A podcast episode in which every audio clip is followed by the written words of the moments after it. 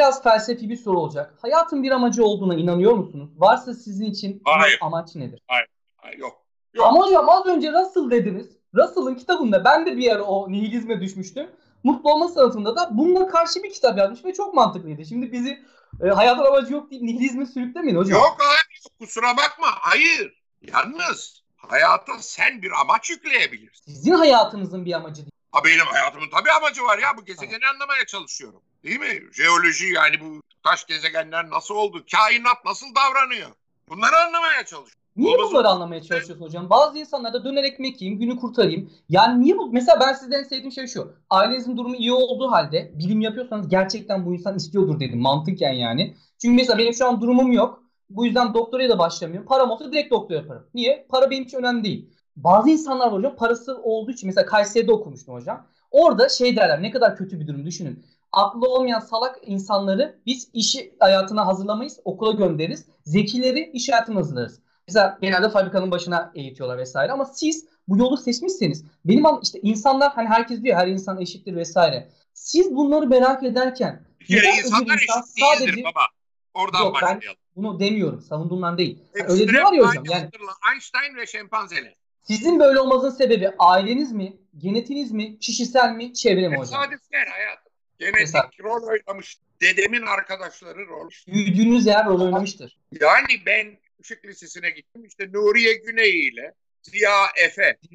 Hocalarım olmasaydı aynı şey olur muydu? Kim bilir? Ben Yozgat'ta yaşıyor olsaydım ben de böyle olmayacaktım. Yani coğrafyada o zaman kader bir nevi diyebiliriz. Kardeşim tesadüf kader. Tesadüf. Tamam. Tesadüf.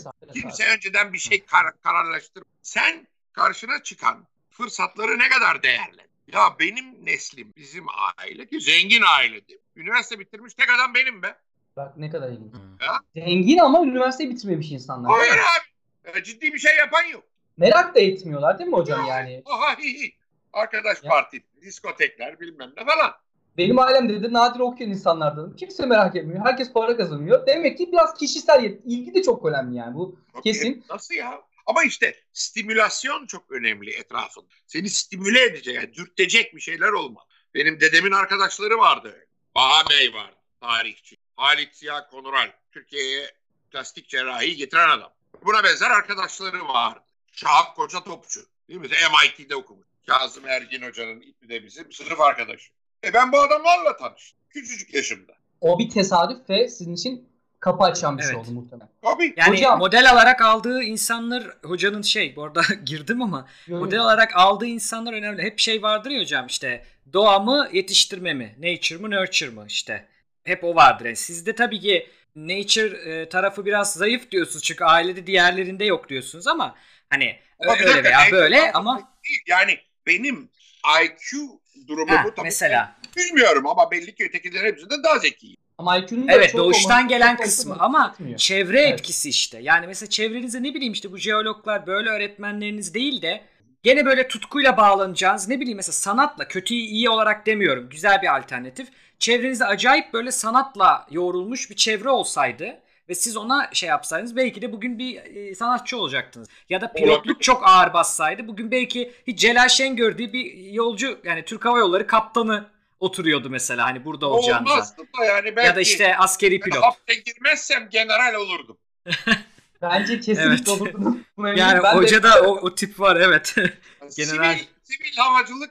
Uçmayı çok seviyorum ama. Beni esas tabii cezbeden askeri havacılık. Hocam niye bir uçak almıyorsunuz ya da kiralamıyorsunuz? Kendi uçağınızla gezin edin, PPL'le falan. Senin terk eden kız arkadaşın oldu mu Cevdet? Oldu hocam ne yazık ki. Benim havacılıkla olan ilişkim aynı öyle. Ayda. O kızla bir daha karşılaşmak istemiyorum. Wow. Çok ilginç. Buna bir şey diyemeyiz abi.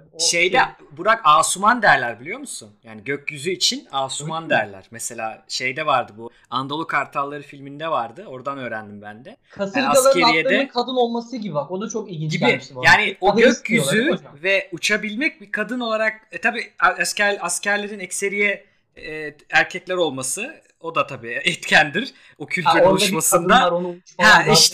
Ama hocanın dediği metafor ilginç. Burak soru çok sordular. ünlem soruyla ben onları çok şey yapmak istiyorum. En azından biraz alalım bir 5 tane falan. Lazım. Sedat Canlı bize bu yayını sağlayan OTTÜ'deki abimiz. Evet, teşekkür edelim. Bir şey demiş hocam. Mars Fransızca, Merih Arapça, Türkçe olmadıktan sonra ne çok fark eder mi hocam demiş. Sevgilerini de iletmiş bir yandan size. Abi şu fark ediyor.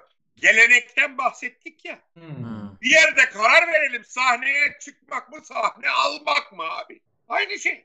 Evet. Yani değil mi? Yüzyıllardır Merih gelmiş. Şimdi biz Fransızcadan, Almancadan, İngilizceden aldık. İleride mesela Ruslar Venera derler Venüs'e.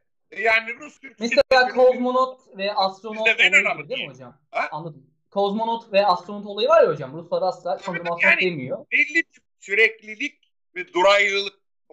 Evet.